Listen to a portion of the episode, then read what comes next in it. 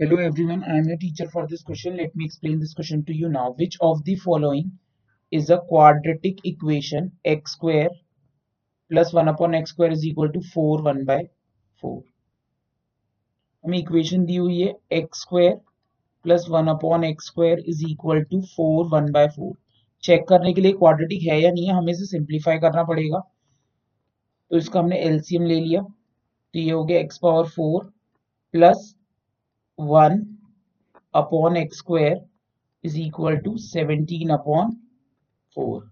Cross multiply करेंगे। Four x power four plus four is equal to seventeen x square. Will rearrange the term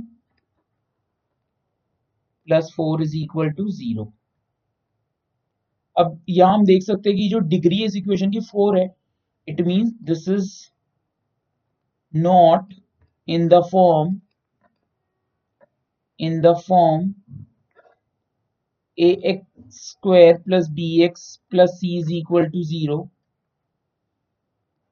therefore it is not a quadratic equation. It is not a quadratic equation. That's it. I hope you understood the explanation Thank you.